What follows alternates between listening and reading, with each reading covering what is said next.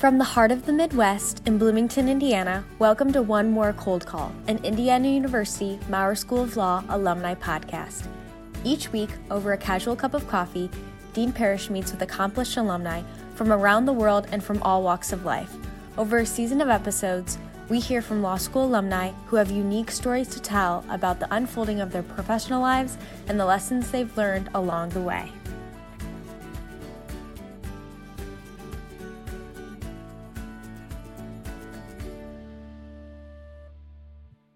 We start off each podcast with a little bit of Indiana University Maurer School of Law trivia and history. Did you know that the law school is the 32nd charter member of the Association of American Law Schools?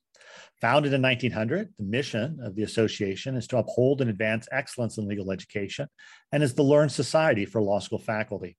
The Maurer School of Law has long-standing connections. Former Dean Lauren Robel served on its executive committee, as well as the governing board of ALS, and 2012 served as the association's president. Currently, I have the privilege of serving on the executive committee too. Many other faculty are deeply involved in the ALS leadership. Now you know. Well, today I get to welcome Colleen Cotter to the podcast. Colleen is a 1990 graduate of law school and has been the executive director of the Legal Aid Society of Cleveland since 2005. She also serves on the board of directors of the Cleveland Metropolitan Bar Association and the St. Luke's Foundation. She is the president of the United Way of Greater Cleveland Council of Agency Executives and has served in many other leadership positions. Last year, she was named by Cleveland Marshall Law School as one of its 2021 Hall of Fame honorees. She was named a 2017 Crain's Woman of Note. She also received the 2017 Cleveland Bar Association's President's Award and the 2015 Crain's In-House Counsel Award in the nonprofit category. Before joining Cleveland Legal Aid, Colleen worked for Indiana Legal Services and also Pine Tree Legal Assistance in Maine, where she served as a Skadden Fellow. Indeed, Colleen was the first Skadden Fellow to come from the law school. She clerked for the Honorable Cornelia Kennedy of the U.S. Court of Appeals for the Sixth Circuit. And during law school, she was on Indiana Law Journal. She founded our chapter of PILF in 1988, was Order of the Coif, and graduated magna cum laude. Colleen, great to see you, and so good to have you on One More Call. Oh, thanks for having me. I'm excited to have this conversation. Yeah, it was great for you to make time. I, hey, let's just jump right in. I, I, know you went to law school. You had always planned to be a legal aid attorney, but can you talk a little bit about what brought you to IU Bloomington, what brought you to law school, and uh, a little bit of your experience as to why you wanted to do legal aid work? Yeah, so I um, as you said, when I, I, went straight through undergrad to law school, and my vision was I would be a legal aid staff attorney my whole career. That's what I wanted to do. And so, in applying to law schools, I'm from Indiana, grew up in Mishawaka, Indiana, and went to University of Notre Dame for undergrad. And when I was applying to law schools, I was very focused on where can I go to get me to that path of being a legal aid lawyer. Um, I actually, it came down to a choice between IU and New York University. And NYU offered me a, a, really nice scholarship based on the fact that I was going to do legal aid work. Um, but honestly, IU made a much better offer to me.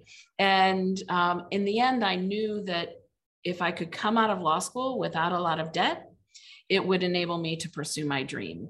And so I thought, why would I not go to this great law school where I know I'll get a wonderful education and not have a huge debt burden? So that it really came down to that. So I never regretted my choice to go to IU. I had a wonderful experience there.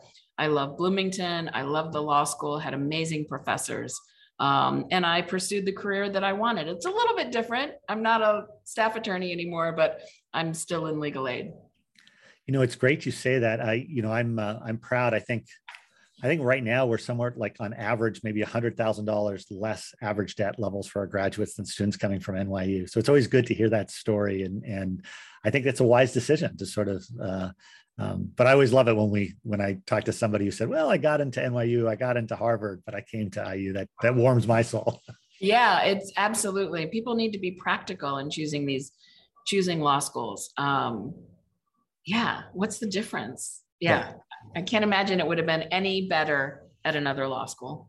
Well, that's good to hear. You know, I, I, always think of classes a little bit like vintages, and and for some reason, there's some classes where there's just lots of connections. And your class of 1990, well, you just had amazing classmates, or at least a lot of them have remained deeply engaged in the law school.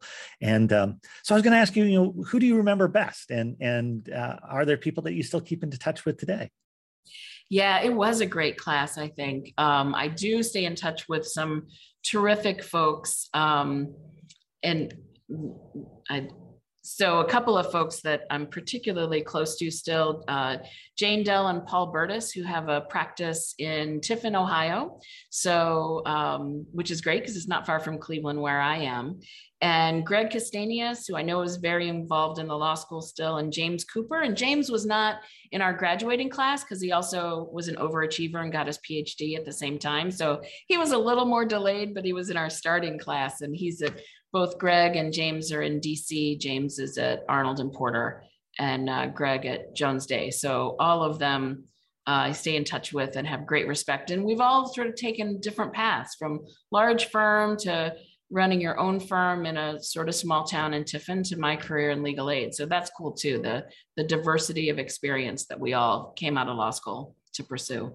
Well, you've mentioned some great people there. James has been just a phenomenal supporter of our students at Arnold, and along with uh, a number of, of, uh, of, other grads. And as you say, uh, I think Greg, I I'm not sure his firm realizes he spends more time in Bloomington than he probably does in DC, but you know he's served on our board of visitors and our alumni board, and he teaches classes, and uh, both, as you say, just fabulous people. So, uh, um, well, you know, I was looking back at the old, uh, you know, the old. Uh, uh, oh, uh, student magazines at the time you were in law school, and uh, partly my uh, one of my main mentors, Bryant Garth, was the dean here at the time that you were a, a law student. But I saw this great article. It came up a couple of times that you were a founding member of the Public Interest Law Foundation in PILF, and and it looks like you did that when you were a 1L student. So can you talk a little bit about how that? Like, can we go down memory lane and talk a little bit about how you got started? And I've got to say, I saw this photo that that had people hanging up these uh, T-shirts that said "Make Love, Not Law Journal," and that that was a big fundraiser. I'd love for you to talk about that. Yeah, it's so great that you bring that up because those were great memories. I the one thing when I um, chose to go to IU Law School, the one thing that IU Law School did not have was a public interest law organization, student organization. So I was determined to create it. Uh, when I so I actually went into law school thinking this is what I want to do, and I very quickly connected with three other women who were two L's, um, Jackie Zidek, Nan Nash, and Libby Thompson, and the four of us just immediately um, became very close and set out to create the Public Interest Law Foundation. What we wanted to do was create a nurturing culture at IU Law for people who wanted to pursue public interest. Um, so that they had colleagues, because I, it, I mean, it is hard, I think, or at least it was then. Uh, you go into law school, and so much of the pull is do online recruiting, go to the big firms, like that's held out as the standard of achievement. You've done really well in law school if you end up in a big firm in Chicago or DC. Um, and we wanted to create a similar, this is an incredible achievement to pursue a career in public interest. And so we, we set out to, we created the organization. We raised money every year to um, help fund summer um, summer associate positions for our colleagues in public interest law firms. So we sold those T-shirts. I think one year we tie-dyed them. Um, it, so it was a lot of fun, but it also was, you know, spreading the word in a positive way that this is a really good. This isn't just like charity work. This is a career to do public interest work. Um, and Dean Bryant Garth was phenomenally supportive of us uh, while we were while I was in law school. I actually was his research assistant my third year in law school, and then I think he left the same this when we graduated in 1990. Um, but one so on going thinking back about PILF, um, I do think we made a difference in creating that culture.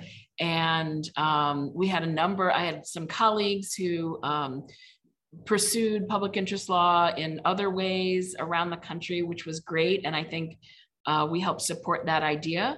Um, and then a, f- a number of years ago, I was at a, an American Bar Association convening for pro bono leaders. And I ran into Nan Nash. And Nan and I had exchanged Christmas cards over the years, but I hadn't seen her since law school. She'd moved to Albuquerque um, right after she graduated.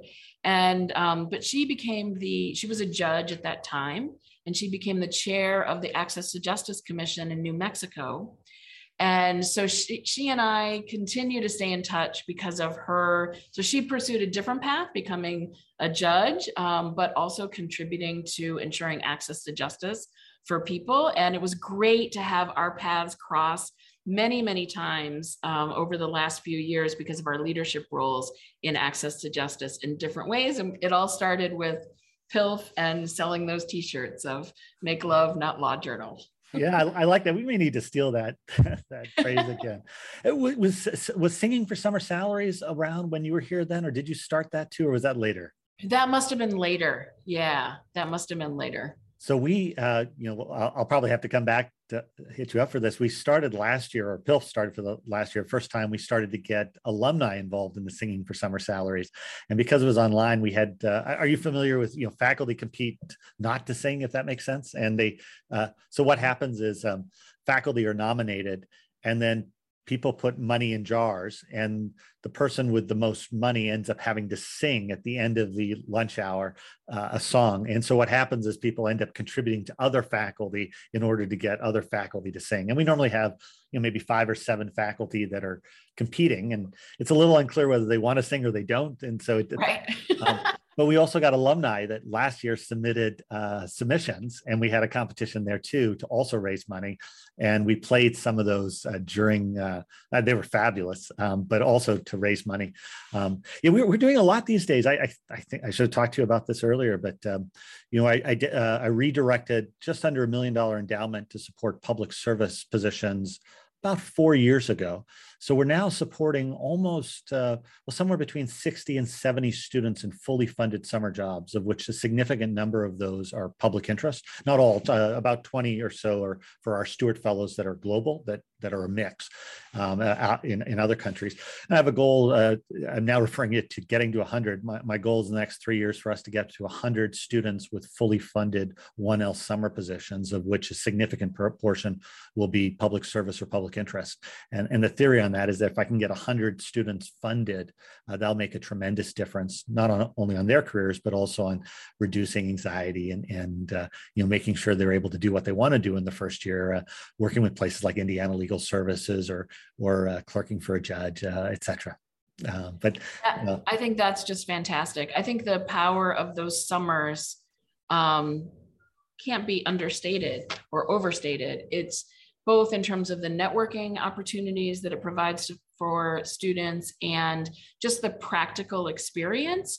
You know, when I'm looking to hire lawyers, um, I'm looking for smart people who are committed to our mission, but I'm also looking for people who have actually had engagement with our client communities. And often it's somebody who who grew up as a in a low income household and that's fantastic. If you don't have that lived experience you need to get it through work and volunteer to make sure that you know i don't i, I don't want to hire people who just theoretically want to address issues of poverty and racism. I want to hire people who actually have experience talking to, working with, taking direction from a client who is a person with low income. Um, so that summer opportunity makes all the difference in their ability to access jobs afterwards.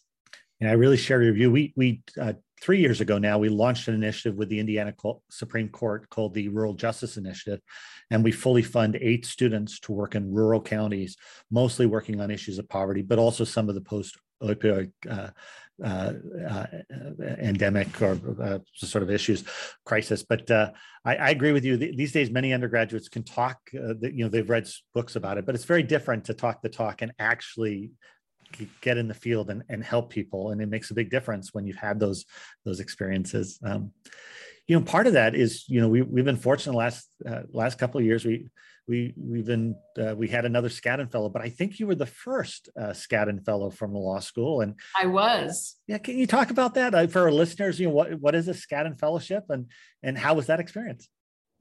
Yeah, so it's a great program. And I was the first from the law school. I was in the, I think, third class of the program. So the Skadden Fellowship is funded by um, the Skadden Law Firm in, based in New York. They have created a foundation that, and through the foundation, they fund 25 fellows every year. Um, and the idea is that a new graduate, someone who's a 3L or is clerking, applies for a fellowship with a sponsoring organization. So the individual decides, I want to go, for me, I wanted to go to Pine Tree Legal Assistance to work with survivors of domestic violence. And so I applied for the fellowship. And because I got it, Skadden then paid for my salary and benefits for two years. Um, and so it was a very new program when I was um, clerking, is when I um, applied for it. Very new program obviously very competitive. There's only 25 across the country. Um, my strategy in applying was I wanted to go someplace where I thought it was not likely I would otherwise be able to get a job. And working in rural Maine was very intriguing to me. Um, in a community where there weren't a lot of resources available and where uh, domestic violence survivors particularly um, didn't have a lot of options. So I applied and I was fortunate enough to um, receive the fellowship, which was tremendous. I think when I got it, I was not only the first person from IU, but the first person from maybe a state university not on the coasts. It was very coast uh, focused early on. Um, and you know going back to my choice to go to iu so there we go. Didn't uh, you know i got this this award to have that fellowship. So moved to rural maine very um, on the coast beautiful place. Uh, half the county lived um, in poverty. And uh, it's a tough place to live when you don't have much money. Incredibly rewarding experience. I worked with great lawyers served great clients um, and uh, yeah had to had to leave maine at the end of my fellowship because the organization didn't have a position to keep me on unfortunately but uh, i've still been doing legal aid work ever since. So anyone who's thinking about a fellowship it's great because you craft your job.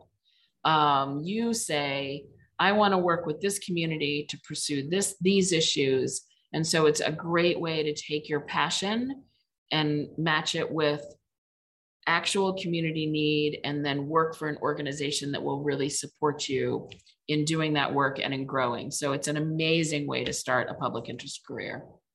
Yeah, I was just talking to an alum actually earlier this week about how we might be able to better position more people for Skadden fellowships. Um, as you say, you know, you may have been the first from a public school. It's continued, I think. I think they're getting better, but um, I think rightfully criticized that, um, you know, Harvard and and uh, just a couple of schools on the on the coast are overrepresented in those right. fellowships. And yeah. so we were very pleased when Jessica Behite uh, received it a few years ago to launch the expungement sort of reentry program at Indiana Legal Services, and that's now t- taken off. And a lot of our students volunteer there, and and uh, w- what a great experience for her. And and I think. Uh, a, a, good pro, pro, bono project for the law school and something that we hope to continue to deepen the connections with Indiana Legal Services. But but uh, yeah, those are those are great fellowships for students to keep in mind. You also clerked. Was that after after your um, was that before or after your fellowship? Before my before this the Skadden Fellowship. So right out of law school, I clerked on the Sixth Circuit. I lived in Detroit. That's where my judge was. Went to Cincinnati for uh, weeks of during weeks of oral argument, and that was a fantastic experience. I also highly recommend um, clerkships. I think it's a great way to to start your legal career. Yeah, we've been pushing that too. What one of the things I find with some of our students and and uh, at least my experience was you need to apply broadly and so uh, one of the things is to convince you know it seems like you did it right you know detroit and maine early on your career if you can do it for family reasons it, it makes sense to apply and and uh, maybe a little more broadly than just in chicago or just in indianapolis um, because those experiences can be so valuable Oh, absolutely. And I mean, so I, you know, I when I clerked in Detroit, I didn't take the bar right out of law school because I didn't know where I was going to be. Um, so I took the bar in Maine, and then when I moved back to Indiana after my Skadden Fellowship, I had to take the bar again because I didn't have enough experience to waive in. And then when I moved to Ohio, I had to waive into Ohio. So I've been barred in three states, which is a, you know, that's a bummer, but it's totally doable. I don't, I think people should feel definitely take advantage of being a new lawyer and and as you say take advantage of opportunities i applied when i was applying for clerkships i was applying on the you know in alabama and mississippi all over the place because again there's this bias of the the ninth circuit and the second circuit and the dc circuit and there are court of appeals in every state and so um, apply broadly my other um, experience with applying for clerkships was I was advised, you know, there was a cohort of us who were applying in our second year, and we were all advised to sort of take off um, things, clearly political things, but also other things that suggest a sort of ideology. Um, and the, I think the advice was about a lot of the judges had been re- appointed by Republican presidents. And so if you have some sort of seemingly liberal leaning things on your resume, you might not get picked up by judges. And so I think my colleagues took that advice and did that on their resumes. I decided not to take that advice because my thought was I wasn't going to be clerking because of politics or even because of ideology, liberal, conservative. I didn't care if I was working for a, a conservative or a liberal judge, but I didn't want to get hired by somebody who didn't know who I was. And I felt like my engagement um, and my leadership roles that I had played in college and law school um, were said something about me. And so I wanted to, to clerk for a judge who hired me, not sort of a stripped down me. So I left everything on. And the funny thing is, all the judges who I got interviewed interviews with had been appointed by Democratic presidents, and all of my colleagues who took things off, their um, interviews were with judges appointed by Republican presidents. We all got clerkships, but it did make a difference. It was like this little test of um, who, uh, yeah, who was giving interviews. Um, my judge was a conservative judge. He was appointed by a Democratic president, but she was conservative, and I had a wonderful experience working with her. So that, so I would say that would be my other advice: be yourself. I think being true to yourself is that's great advice. I, I also think although there's a lot of politics these days with with judicial appointments, particularly at the circuit level, I think a lot of judges actually they want the variation of views. They're looking for intelligent people that they can connect well with who are going to push them. And so I, you know, I I think that you know there's always the risk that you're going to pick people that are sort of similar to your own view. But I, I think a lot of judges actually um, try to go out of their way to say, look, I want a diversity of viewpoints in my chambers. And what I'm really looking for is thoughtful and intelligent people and that are not dominated by politics, but want to do what's right in that individual case. Now, I may be naive and, and overly optimistic, but I think that still applies to many people on the bench. I think that absolutely is true. I think it absolutely is true. And we should be fostering that. You know, there should be good debates in um, you know in chambers and we had those debates all the time about cases and, and that was great that's what made for good opinions yeah. Well, I think also that's what makes it for an amazing kind of learning experience and why we encourage people to clerk so much. Whether you're in private practice or in public interest or in large firms or small firms, it's just hard to get that time to sort of really have that deep discussion about what's going on. And I think the judges still view their role um, not only as a process to come out with good decisions, but also as a way to sort of mentor uh, students that are clerking. And I, I think it just makes it just a valuable experience and a way to get insight into what it means to be a lawyer and what it means to be a good lawyer in a way that's hard to get in other contexts. I absolutely agree. The other thing that I learned from that was to be humble because here I was clerking for this judge who had a lot of experience and was brilliant. And she really listened to the clerks and um, I could change her mind sometimes. Um, she wanted me to edit her work. And so I think it's a great way to start out. And, you know, you've excelled in law school. So maybe it's easy to think, I really know how to do this. But I took away from that experience, no matter how experienced I am and how good I am, I need to lean on other people and hear from other people. And I will make mistakes. Other people will have better ideas. And so, always keeping that in mind and allowing that crucible to be part of your career going forward. So that, because that's where good things come out of. Yeah, you know, I think that's so such fantastic advice. I, you know, I do think sometimes there's a perception that the, uh, you know, the hard hitting, sort of overly, incredibly confident person who sort of, uh, you know, is able to rattle the cages is a great lawyer. But I, I, I've actually found in my career it's the more thoughtful person, the person who, you know, cares about their colleagues, who are, you know is open to ideas is the one that ends up serving the clients the best and ends up being the more sophisticated attorney over time. And again i may be naive on that but i think your advice is spot on. Well i think that's right. And actually i think that one thing that i am not sure i've learned in law school that i think law schools should teach is listening. I think really good listening is critical to client representation to working well with colleagues and opposing counsel. Um, you know listening and understanding getting to the heart at what is it that they want. And if you can really understand what the other person wants whether they are opposing party or your own client you're going to be much better advocate. So listening key. But you have to be you have to have humility to be a good listener. And um, I do think that uh, the legal culture doesn't reward humility as much as it should. Um, but lawyers who have humility, cultural humility, um, and humility to know they don't have all the answers, and it's okay to say, I don't have all the answers, um, are much better lawyers and much better people. Yeah, no, I I I agree wholeheartedly. I I think that's an early lesson for many attorneys as well. Is that you know the win for the client what makes them most satisfied may not be the filing of the lawsuit um, and it it may well be that there's other ways that they want people to just hear them out um, i always remember one of the first uh, pro bono cases i did uh, we knew we were going to lose um, but the person that I was representing, without going into details, just really wanted to be heard, and uh, they knew mm. they were going to lose, and uh, that was fine.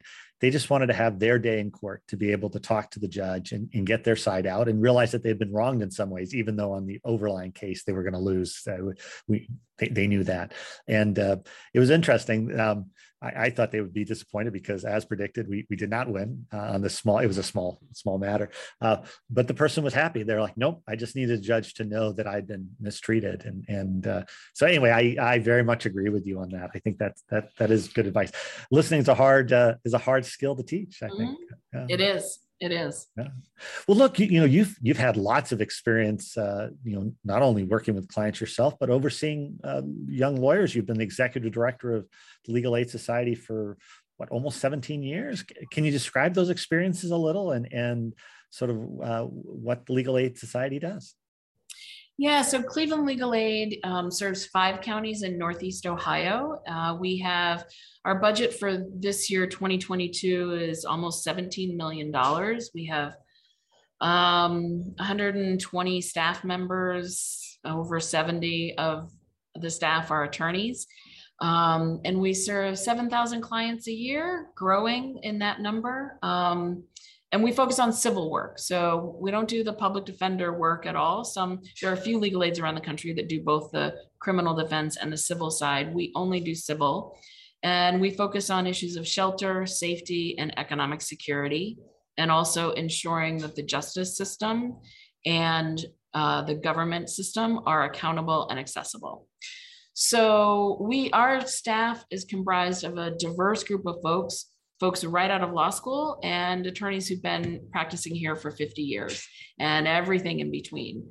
Um, we do individual casework, so representing individuals, um, and we also engage in systemic advocacy, so changing systems. Um, we've grown a lot in the last few years. When I started here in 2005, we um, had 55 staff members.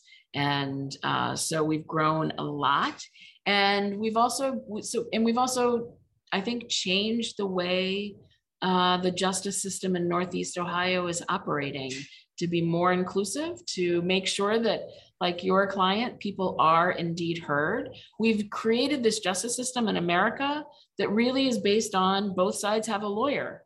And then we don't ensure that both sides have a lawyer. So it's sort of rigged from the beginning. Um, and we're working hard to change that to make sure that, in fact, um, people really do have access to justice uh, in a meaningful way. And, um, you know, we believe that we have created in our culture a lot of barriers to people, uh, barriers based on uh, pay, access to education, racism, and we are all about removing those barriers so that everyone can fully engage in their community. Um, it's incredibly satisfying work. it's important work. You've got a lot of challenges there. There's a lot. There's a lot to do. If, if you reflect back on on you know sort of the career, are there a couple of projects or cases that you're particularly proud of that you think made the biggest difference or the most impact, and and, and what were they? Yeah, definitely. So one that we're still um, we're still working hard on is Cleveland was the fourth city in the country to establish a right to counsel in evictions. Um, and this was the legislation was passed in October of 2019, and uh, the legislation became effective in July of 2020, coinciding with the beginning of the pandemic. So, rolling that out. So, um, working with city council to create that legislation and then working to create the implementation of that has been incredible. Um, totally changes the, the the the how our courts function. Now every family that lives in poverty in cleveland that's faced with eviction has a legal aid lawyer. And we have been able to prevent uh, evictions in a vast majority of the cases, like 90% of the cases that we've handled, we prevent the eviction. Um, it also has meant we've hired a lot more lawyers because now all of a sudden, you know, the, the justice gap in America is huge. Uh, more than 20, more than fewer than 20% of people who need a lawyer get a lawyer in this country and this on the civil side. And so going from that to every person, every tenant has a right to a lawyer. That's a, a huge stretch. So we've hired a lot of new lawyers and then training them up. And um, the fact that we're there on every single docket changes how the court has been operating. So I'm really excited to see how that plays out over time. I'd love to see it in more municipalities that we work in and um, across the country. It's a national movement.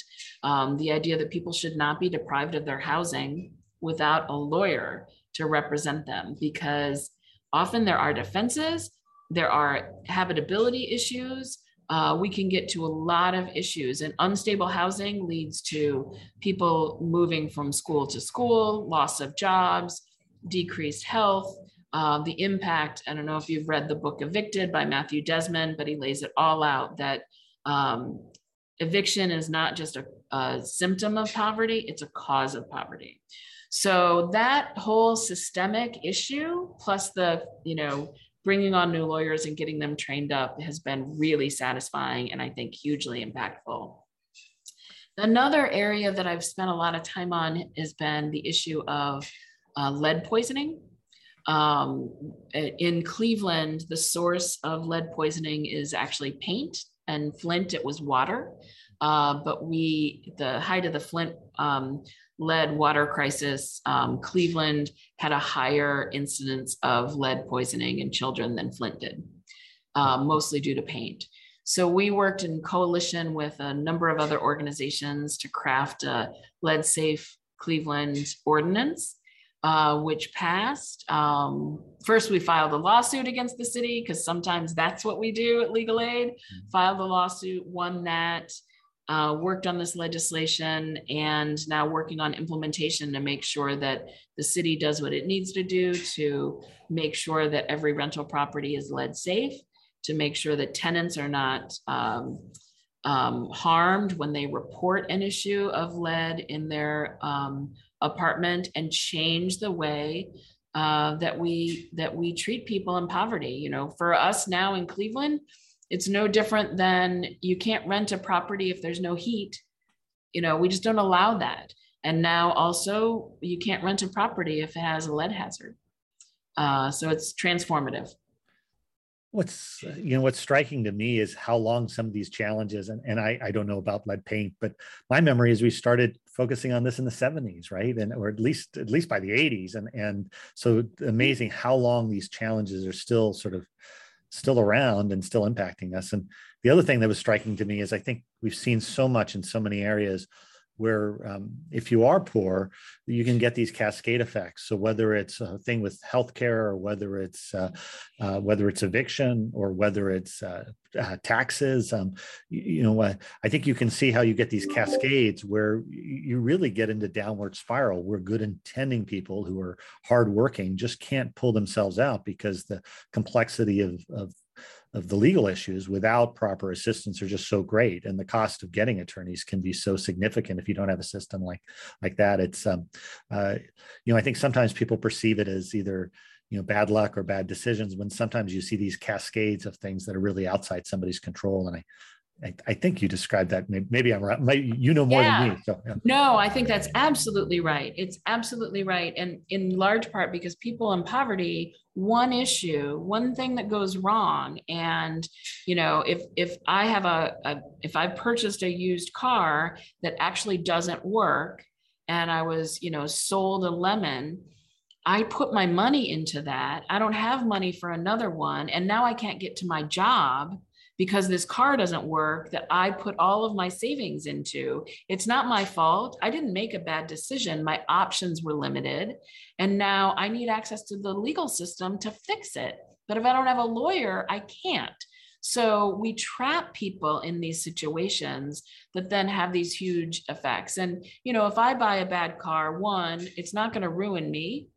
Um, and two, I can, you know, I, I can hire somebody to to represent me in that. So when you don't have the funds to purchase the services of lawyers, um, you're trapped. Um, and and the issue that you brought up about things that have been around for so long, you're so right. The lead paint issue in this country, we made it illegal to sell paint that had lead in 1978 we have known since 1978, since before then, um, that it was hazardous to children and we haven't fixed it. We haven't fixed the issues. And in Cleveland, 90% of the housing stock was built before 1978. So there is lead paint in 90% of the housing stock. And for years and years and years, we as a community said it's too big, it's going to cost too much money, it's too hard, we can't do it. And the same thing with right to counsel and evictions. We said it's too big, we can't do that we need to stop saying that and say, you know what? This is too big not to fix. We can't allow p- kids to continue to be lead poisoned where they have lower IQs, where they have kidney issues, uh, where they end up in the juvenile justice system, not through their fault, but because they were exposed to lead dust when they were two.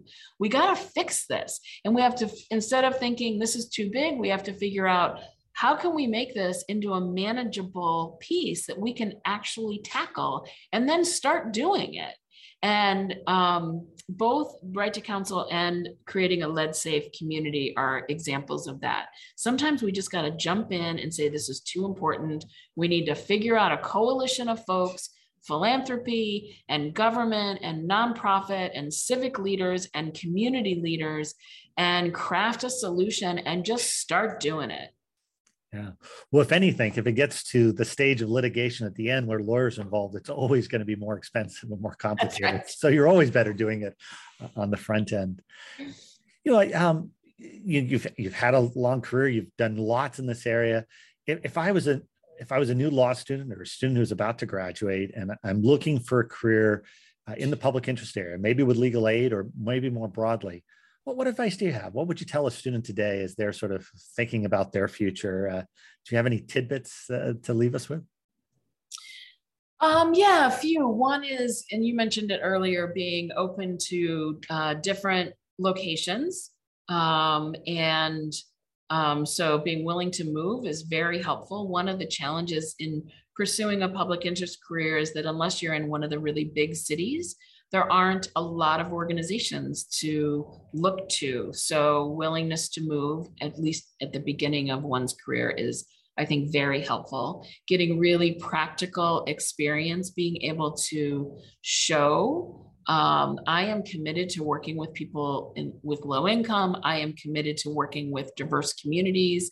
Um, being able to show that instead of it being just academic, it's actually real is very important. So, you know, engage in your in the clinics at the law school. Take advantage of summer opportunities. Volunteer, even if it isn't legal volunteering, you know, volunteering in a way that you're working in low income communities um, is really, really helpful. Reflect on issues of racism and how um, your path intersects with that. If you're a white person, thinking about the privilege that you have. If you're a person with means, thinking about the privilege you have and how that impacts how you see the world um, being reflective on how um, we all come to our places with biases and perspectives, and other people have other perspectives that are very valuable. So being very aware of that, I think, is um, is important. And then um, find mentors, talk to people, learn from them, seek people out, ask them about their careers.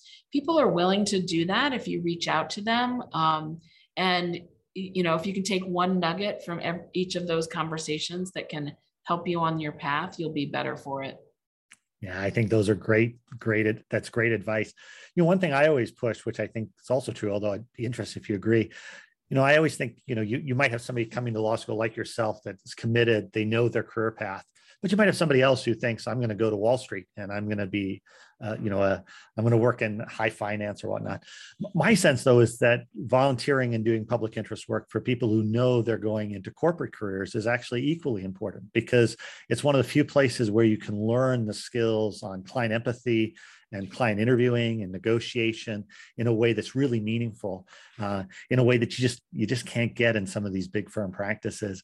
And so I, I always make the pitch that even if you know you have no interest in public interest work, you should be doing public interest work in law school because it's one of the best ways to build your skills, which means, as you say, participate in clinics, participate in the project, do the pro bono uh, volunteer work, get involved in our access to justice program, because that will make you a, a better lawyer. And if I know if I, I, I assume you interact with large firm lawyers too, they're often deeply involved with the local legal aids and public interest organizations too at some point. Is that sound about right? Or Oh, it's absolutely right. We have a, we have about 3,000 volunteers engaged with the Legal Aid Society of Cleveland. Many of them are at big firms, also government and small firms. Every it doesn't matter what your practice area is, there is a role for you as a volunteer.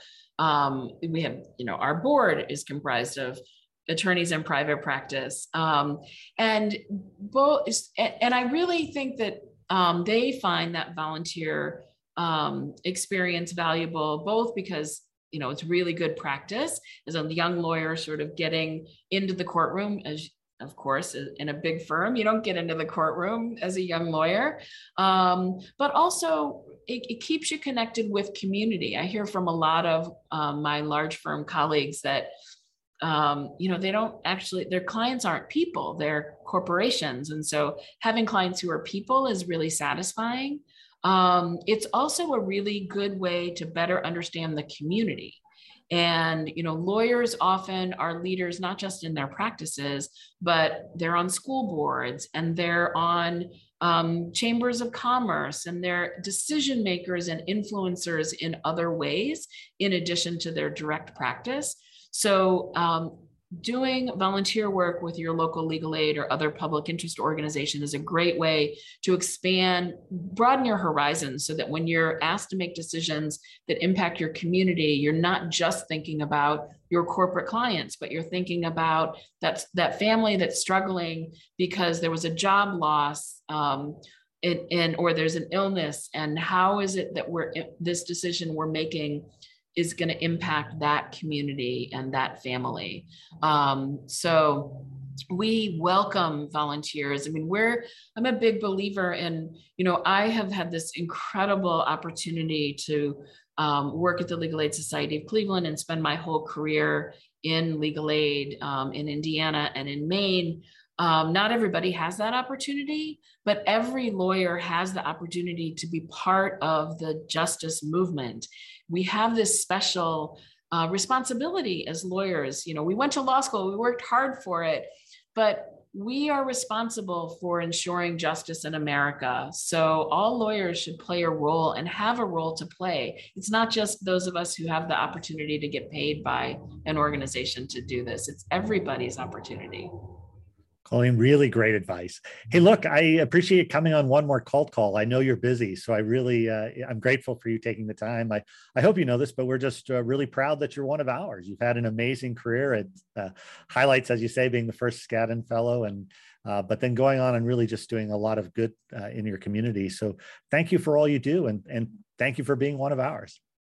Well, thank you. I am a proud alum of Indiana University School of Law.